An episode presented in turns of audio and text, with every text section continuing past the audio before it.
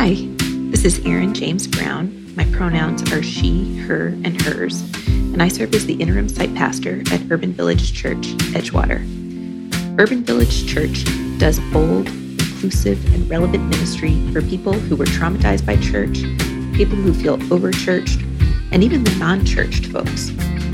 If you identify with any of these signifiers, we're so glad you're listening.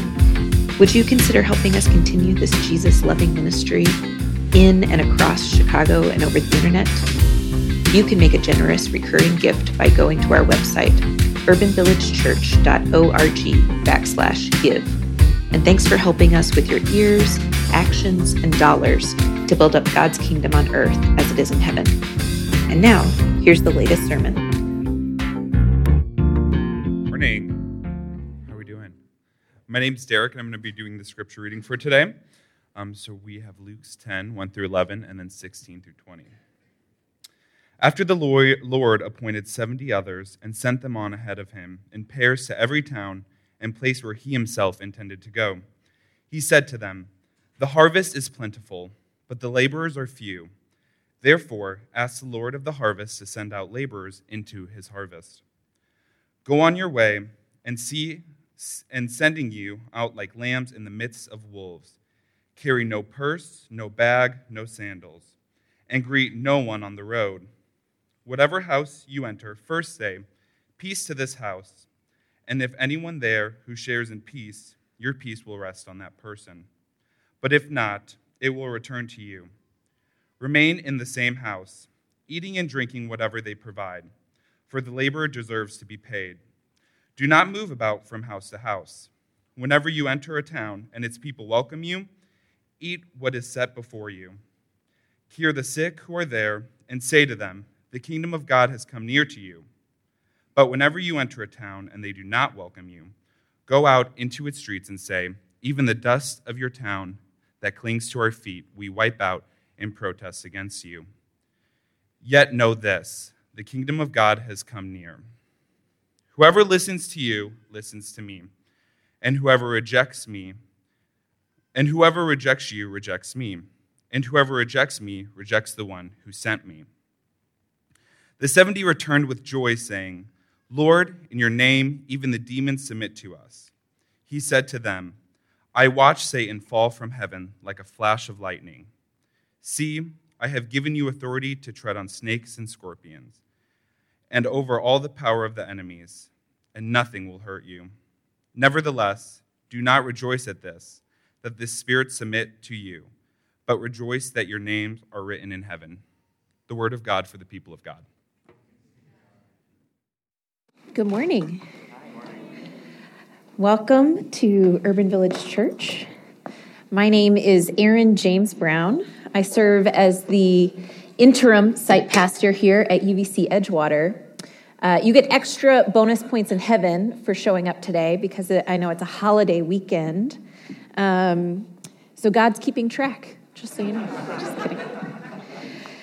Um, last month, I opened each of our services with a body prayer, a way of using our body as opening ourselves up to God. And so this month, I wanted to do the same thing, but with a different type of prayer. So we're going to use breath prayer, using our breath as a way of feeling centered, feeling grounded, and feeling connected to God. So I invite you if you're comfortable, you can remain seated, but uh, you can close your eyes or fix your eyes on a spot.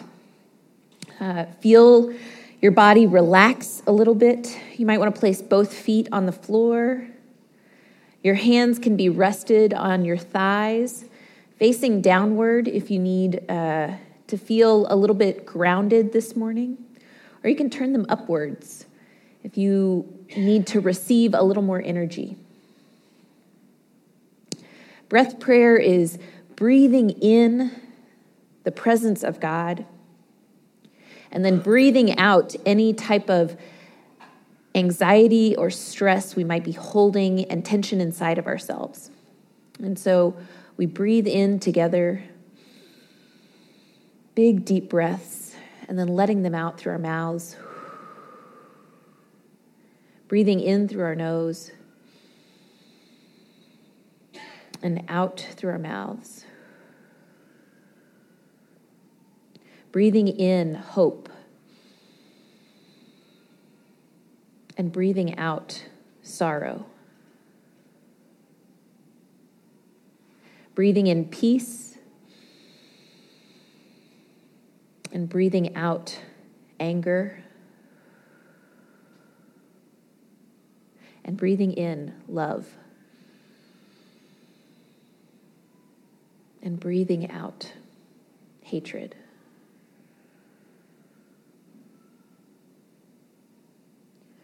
God, you continue to fill our lungs with air that sustains us, nourishes our brains and our bodies. We pray that we continue to breathe in more of your presence, finding ourselves more aware of our breath throughout the day. Just the simple pleasure of feeling the air rush past our nostrils and we pray, God, that as we breathe out, we would let go of stress or tension we hold within ourselves, trusting that you, God, will recycle all of that, breathing back into us more peace and hope and love. And so we offer ourselves to you. It's in Jesus' name that we pray. Amen. Well, this morning's passage picks up from yes, last Sunday's passage.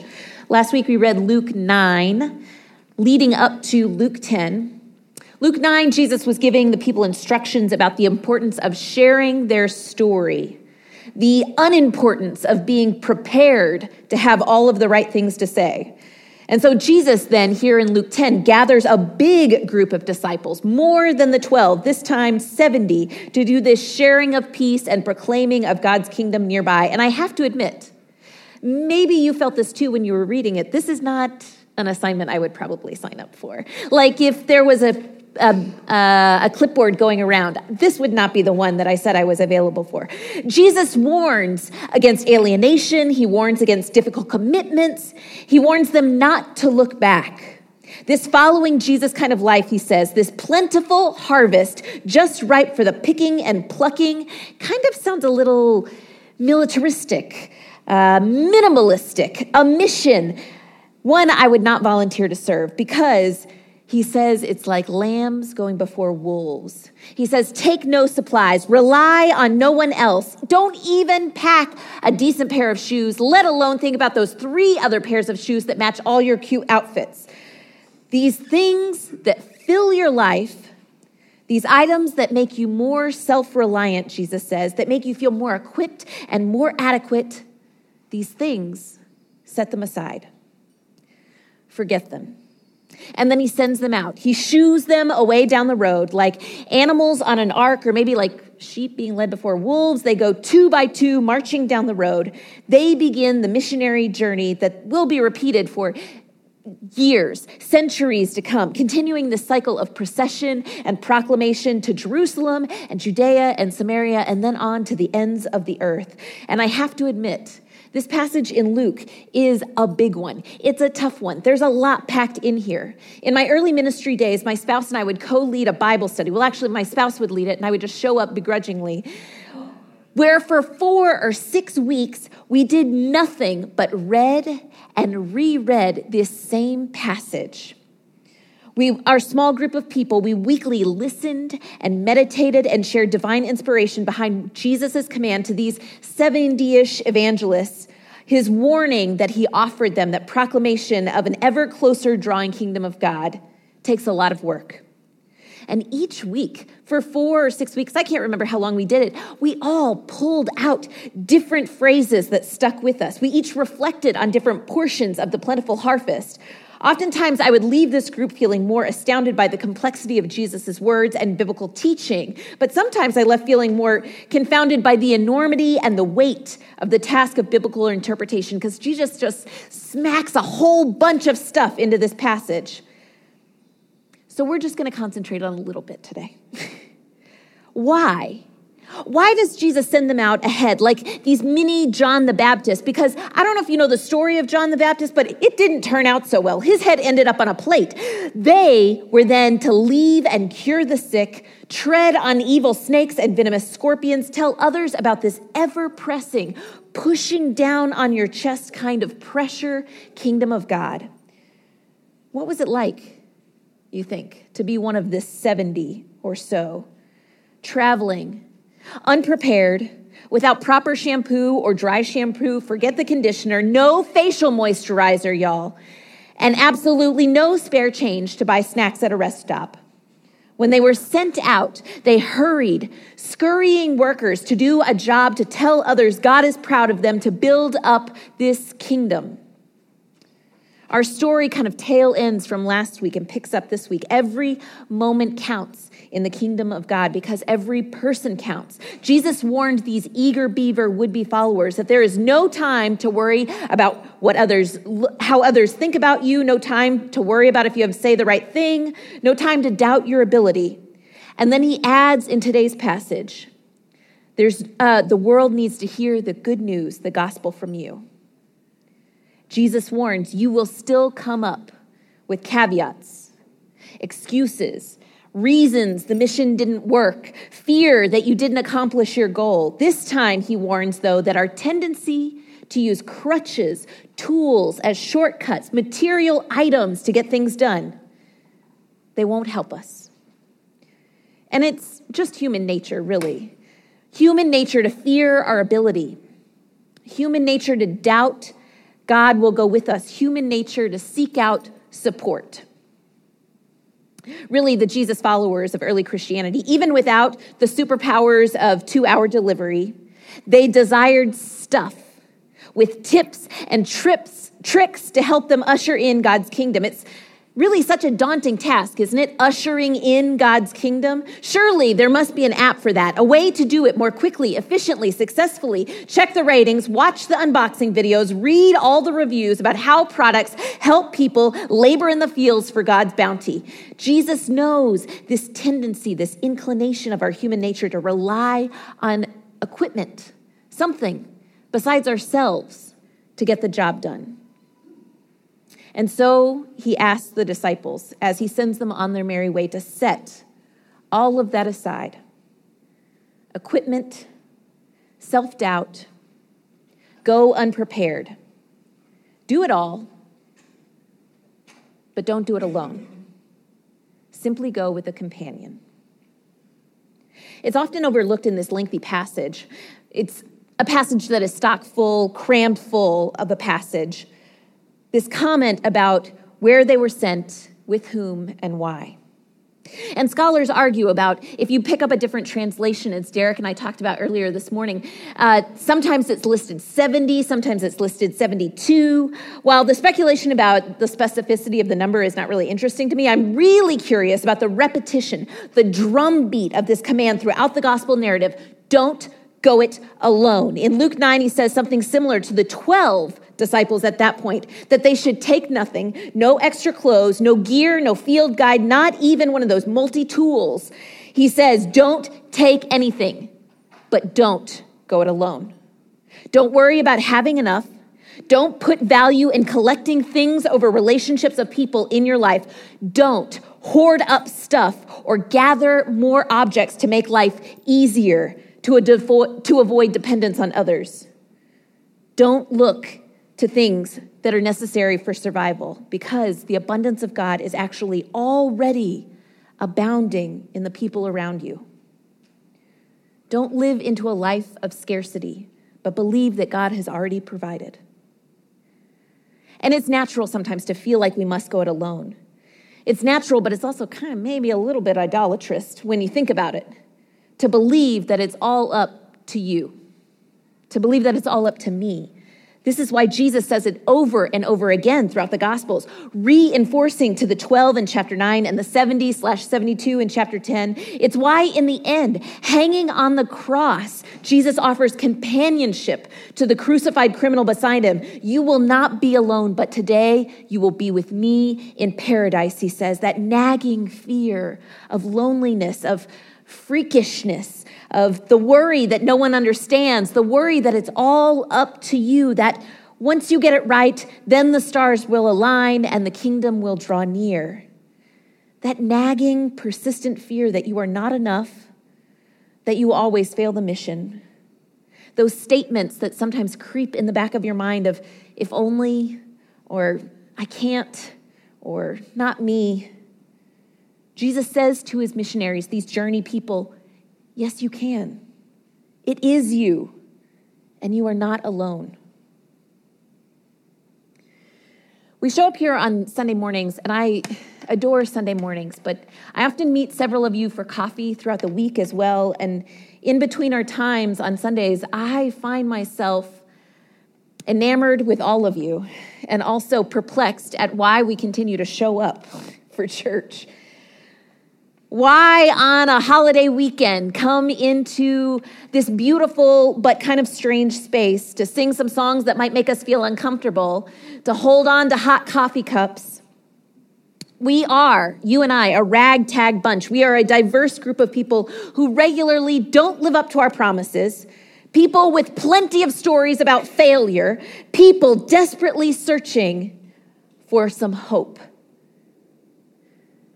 Doug said it really well. Why are we here? Why do we walk in those doors? Do you remember actually the first time you walked through those doors? Were you expecting to see freaks here? Or people who were really, really jazzed about life? Like Jesus freaks? Or did you walk in worried that you would be the youngest here, or the oldest here, or the only one here? Did you glance around with a bit of an awkward silence, wondering, who should I talk to? Thank God they're all wearing name tags. What do I do with my hands? Oh my God, I forgot what I do with my hands. Did you show up because last night was really terrible and you couldn't sleep? Because you couldn't stand to be by yourself anymore in the monotony of your own company or the company of your partner or your child or your sweet but really annoying pet any longer? Did you show up to be reminded that you are not alone? That's just one of the commandments of Jesus our Lord the command to depend on others, to seek out interdependence, to get our lives mixed up and messed up together like we're kneading a loaf of bread. Jesus tells his followers, now they become leaders. He sends them out that they should rely on each other rather than them, themselves. Allow others to provide for you. Just as you cure the sick and proclaim God is proud of whom God created, be prepared to be a humble recipient of care too, because that, that is when the kingdom of God draws close, so near and dear, when we are exchanging of ourselves with one another. This is the salvation of God to show up in a cold children's theater or show up at a coffee shop or show up in a stranger's home in the name of church. And remember, remind ourselves, look at each other in the eye and say, You are not alone. You are not a freak. Or if you are a freak, I am one too. You're not a bump on a log and you are not an island. You don't have to do this by yourself. You're not the only one without your life put together. You're not the only 20 something or 30 something or going on 60 something who struggles with self esteem, and questions their personal authority. You're not the only one still trying to figure out relationships and marriage and partnership, because Lord knows I'm still trying to figure it out. You're not the only one with self doubt. You're not the only one with stories that are still tainted with shame. You're not the only one with secrets you're afraid to share, even to your therapist. You are here and you are not alone. Howard Thurman, a Christian minister, slash, some people call him mystic because he was really, really spiritual and talked in metaphors a lot. But he was also this civil rights leader and mentor to Martin Luther King Jr. when Martin Luther, was, Martin Luther King was studying at Boston University. Howard Thurman wrote beautiful sermons and meditations. Sometimes they make a lot of sense to me, and sometimes I feel like I'm swimming in a sea of I don't know what. But one of Howard Thurman's famous sayings is about an inward sea, this sea within all of us that's sloshing and swashing all through us. He says, There is in every person an inward sea, and in that sea is an island. And on that island, there is an altar, and standing guard before that altar is an angel with a flaming sword. And Thurman wrote this image as a beautiful reflection on self autonomy and discernment. That whenever the seas of your life rage around you, that inward island, your self consciousness, your God center that guides you is always there. But even this image, even in this image, you're not alone. You're not alone because there is an angel with a flaming mighty sword, the spirit of God, the spirit of God that guards and guides you. The loneliness and fear of the waters that surround you will not overcome you. You will not be swallowed up whole because God has drawn near. This is what happens when we surrender our need to appear to have it all together. When we place our pride in our back wallets for another Pride Sunday, because it'll come around again. When we give up our deep desire to go without assistance. When we walk through these doors with our meek glances and our, meek, mere, our small smiles, we are reminded that the harvest is plentiful, that there is enough to help us out. There are enough stories from others about their mistakes and hurt and pain, and when we share them together, it gives us wisdom to carry through. The workers are few because it is hard to be honest about needing help. It is painful about times we failed, excruciating to admit that we need advice, a kind word, or a handkerchief to wipe our tears, but it doesn't mean that we aren't fellow workers traveling companions, co conspirators, and comrades in this costly discipleship. We are ready with our story to say, Yeah, me too. But that requires, to be honest, a little bit of bravery. Sometimes you'll get a text 48 hours ahead of time, but sometimes you won't. There's no fear of looking back. It requires you to be a little brave. If you and I are people of this church, the people who choose for this time and this space to make this place our home, we must, it is imperative for the survival of others that we be willing to go first. To be the earliest out of the gate in those two by two marching kind of practice, this no BS kind of policy to share the good and the bad and the ugly of our lives and of our faith. If we're not afraid to share, to be companions, no, uh, sorry, we are not afraid to share. We are not afraid to be companions because if we are rejected, it's not about us, but it's about someone else and their problems and their own dealings with themselves. We are not afraid of judgment because anyone who judges us for our frailties judges our God who builds us up and redeems us in frailties. We've got a spirit with a mighty sword inside of us. The kingdom of a God is near to us and we are burning with hope. We are unafraid because we can rely on each other and we can rely on our God. When we draw out of isolation, out of our need to go it alone, we don't have to worry about carrying enough. We no longer feel the need to collect things over people. The abundance of God is actually already abounding in the people beside us. In the authentic relationships, this kingdom of God draws a little bit closer. Will you pray with me?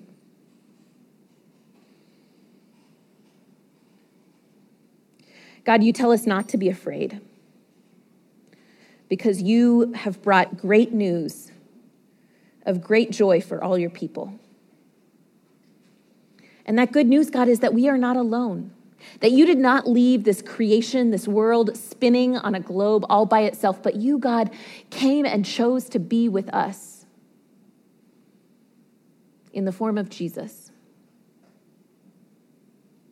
And so we do not go forth sharing the good news in fear, but go forth knowing that we are not alone.